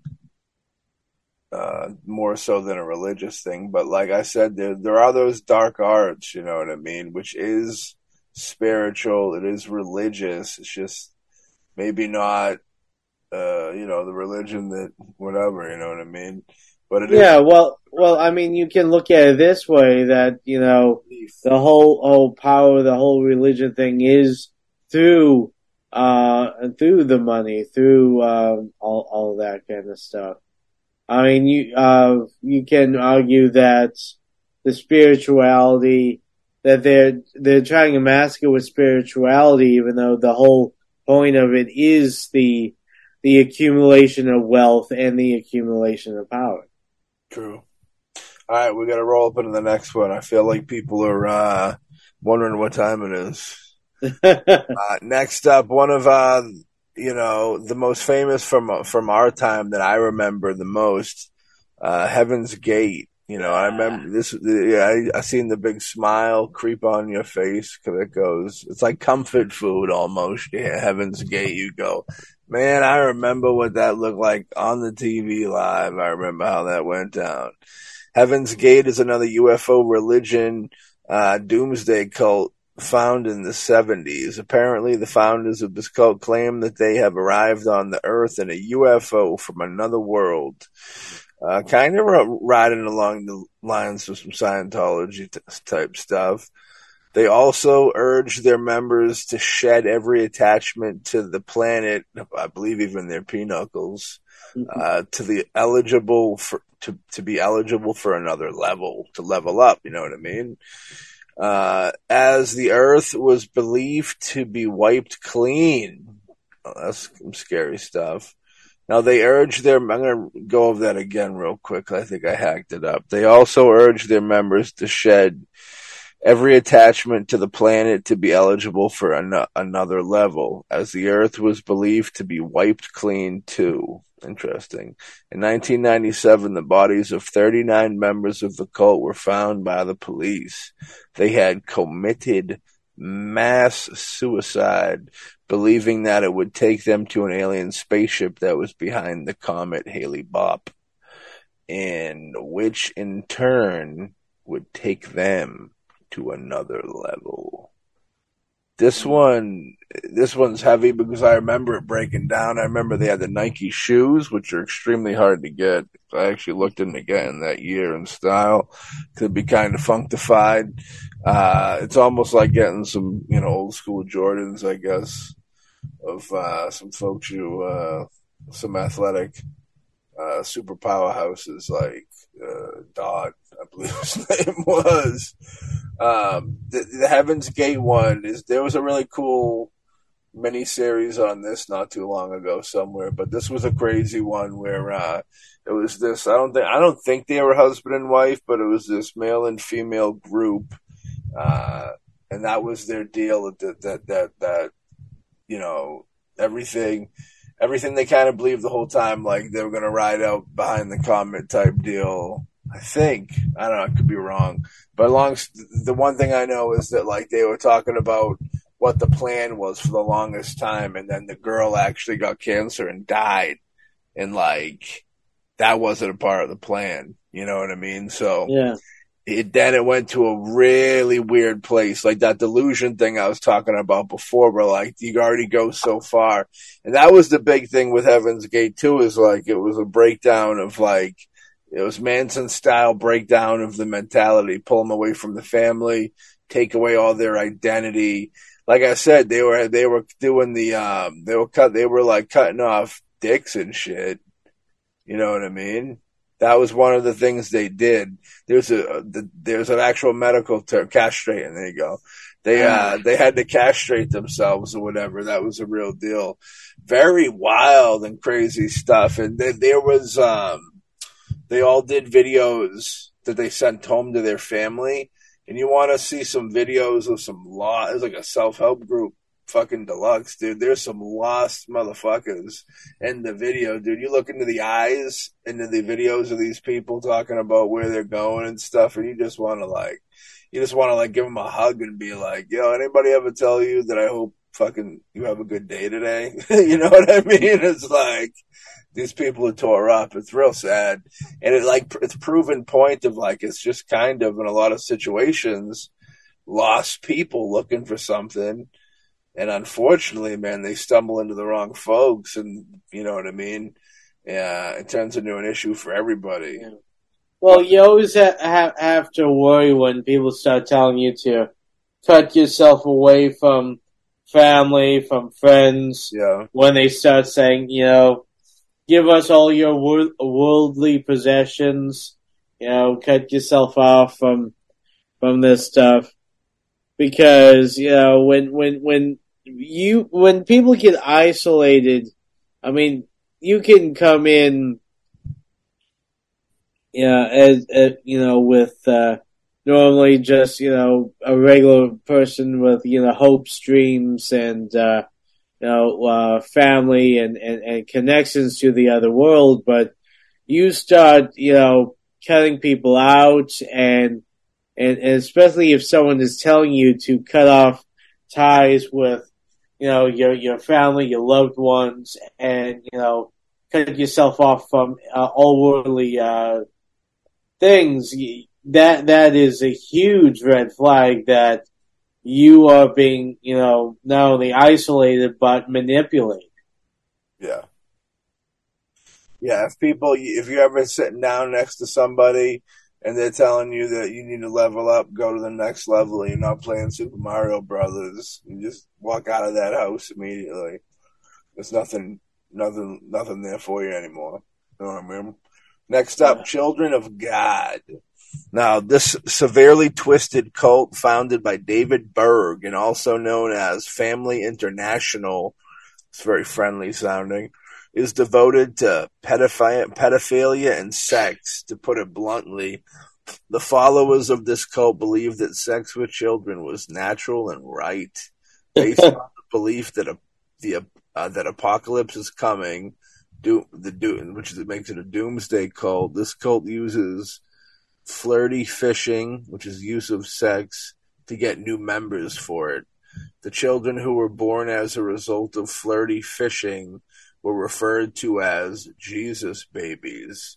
Rose McGowan, an American actor, escaped from this cult and revealed some of its brutality later. It is rumored that the female members of the cult are also forced to go into prostitution and sex slavery. Yeah, that's fucking hard to the core. That's awful. That's horrifying. Very scary when you hear stuff like that. It's like the darkest. Like I was thinking about the previous one before was dark. Where they were just going around killing and making people commit suicide for like religious reasons. And then it even got darker for crying out loud. But I remember Rose McGowan talking about something going down. I believe she was involved with Weinstein, right? I think there was an incident, but I mean, much love to her, man. She's had one hell of a life, and she's wrapped up with Weinstein too. Shit. But that's some craziness right there.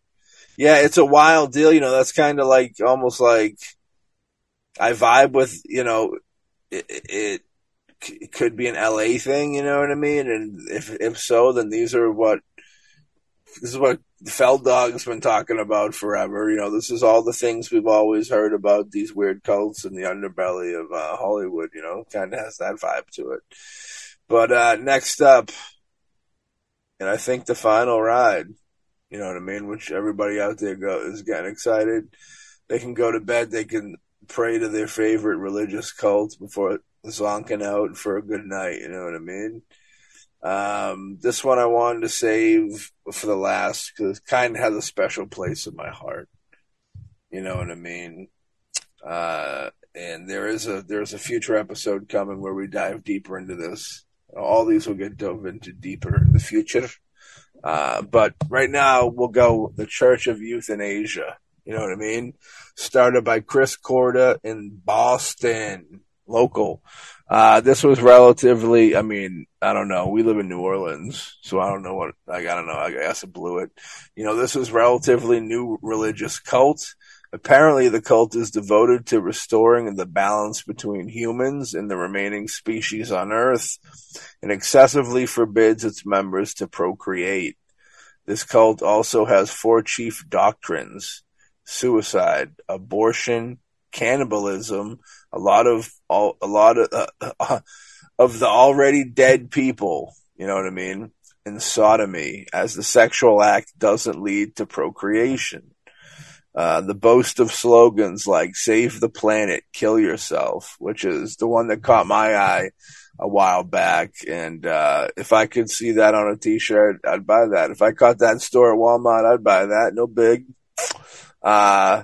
Also, they have a slogan, and this isn't the opinion of Behold the Pale Podcast, but eat a queer fetus for Jesus, which is pretty intense, which should give you an idea about how extreme this cult is. So that's a wild deal. Started up in good old Massachusetts. You know what I mean?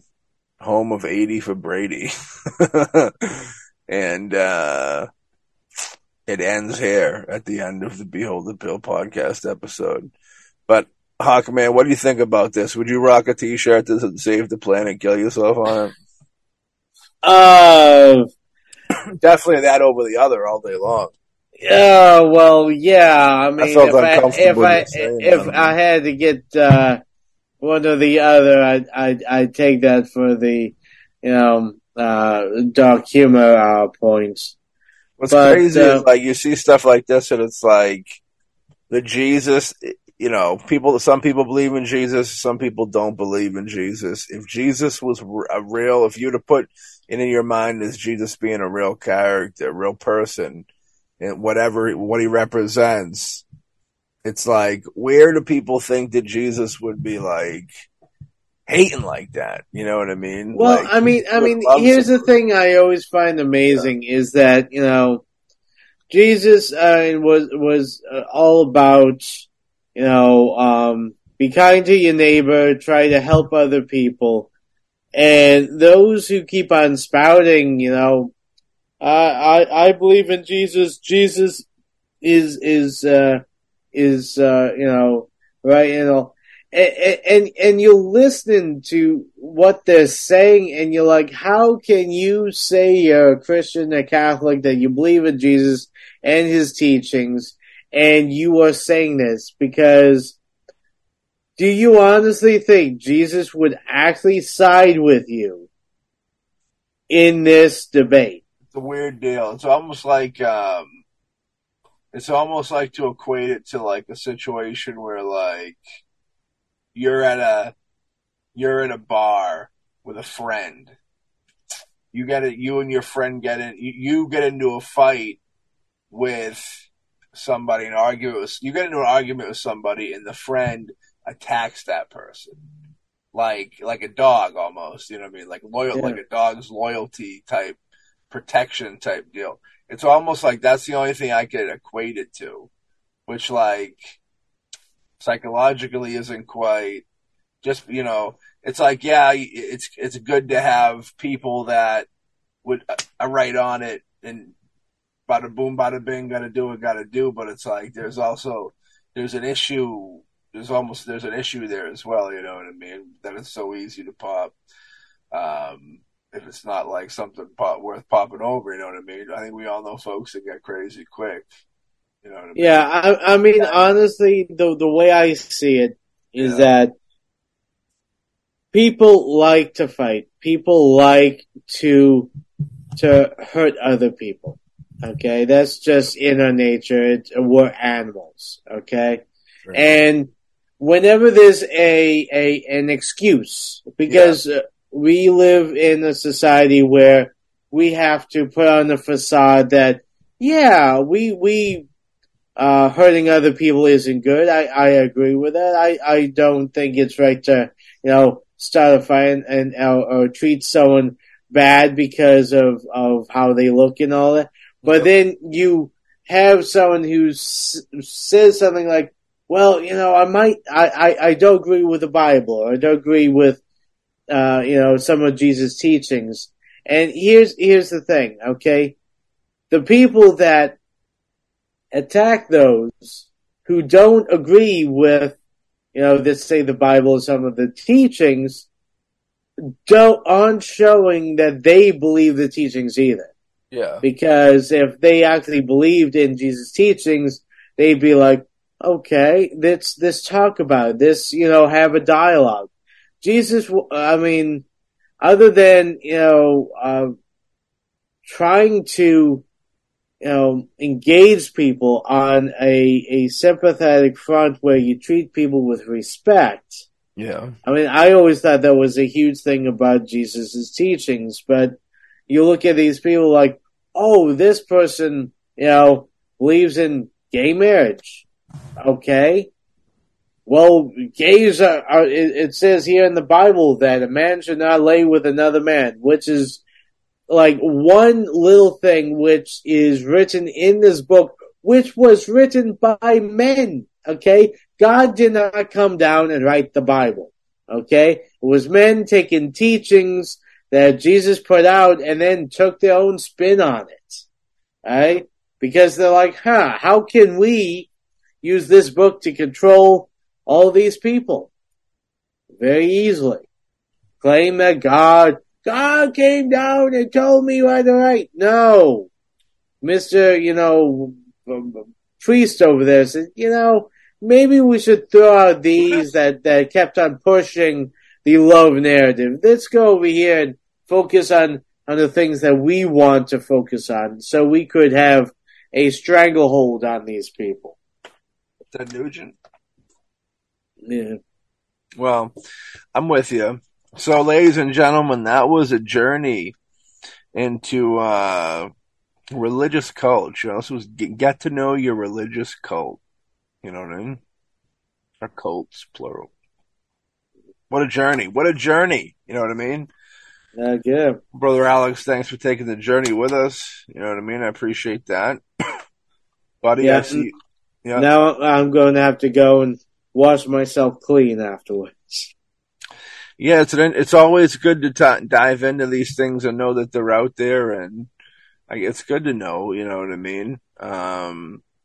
Yeah, go take a shower, get clean. Because you know what? After you take a shower, I'm going to come in there. I'm going to see how clean you are. Ooh. That's my Rodney Dangerfield from Natural Born Killers. Rest in peace, Tom Sizemore. You know what I mean? Yeah. Doing big style. He's now beholding. So, with that being said, we hope you enjoyed this episode. If you did enjoy more episodes where you heard this one for free in the audio form, we do have Boombastic streaming for anybody who likes video forms of things. You can check out the video. But you know what? Why am I saying that? Because Behold doesn't even do that. It's too dangerous. It's too dangerous for us to appear in physical form. We want people to at least have to go onto our Facebook page and give us the hit. Or go on our IMDBs or something to give us the hit. If they want to do the big kill zone or something like that. Alex. Don't tempt people. No, we're good. We're a nice middle of the road gang. Yeah, we're family friendly, and we're cult friendly, and we're for people. What's interesting about a lot of those cults is like they do have that. There is a bigger picture in mind. It's kind of a rugged way of getting to it. But, they have this better place, better world set in their head. Some of them are just filled with hate. Some of them are trying to actually save the earth. Some of them are, doing whatever. It's very interesting stuff. But a lot of them are falling asleep like us. It was a late night at Behold the Pale. I thank y'all for taking this ride with us. Always fun. We'll catch y'all on the next episode of Behold the Pale Podcast. Woo! Something that we're being taught to do. A cult that practices and teaches free love, regardless of age, will certainly attract people that have a proclivity towards underage sex. I was 8 years old when I was taught to do an erotic dance, which was filmed with two other girls. One was 5 and the other one was 3, and it was filmed and sent to Berg. And then I had to perform it for the whole commune. You were exposed to it. I was actually taught how to have sex. I was set up for date nights at a very young age. Notwithstanding, I suffered quite a lot of sexual abuse from adult men. The person who was abusing me and several other girls in the commune, one night I kind of became aware that he was molesting my sister, and I distracted him so that he would stop molesting her and molest me instead. You need to think of it like a domestically violent relationship, that kind of toxic bond, restriction of the leaders would keep your passport, for example. You know, you had to relinquish all your personal goods to the commune. So it's quite severe entrapment. When you're going through that much abuse, you feel in your gut it's wrong. You know it's wrong. You feel the resistance to it. You know, the punishment, the constant coercive control. Whilst everybody was having their orgies, free love sex, they would no longer be permitted to enjoy sex for each other. They had to fantasize that they were actually having sex with Jesus, men included.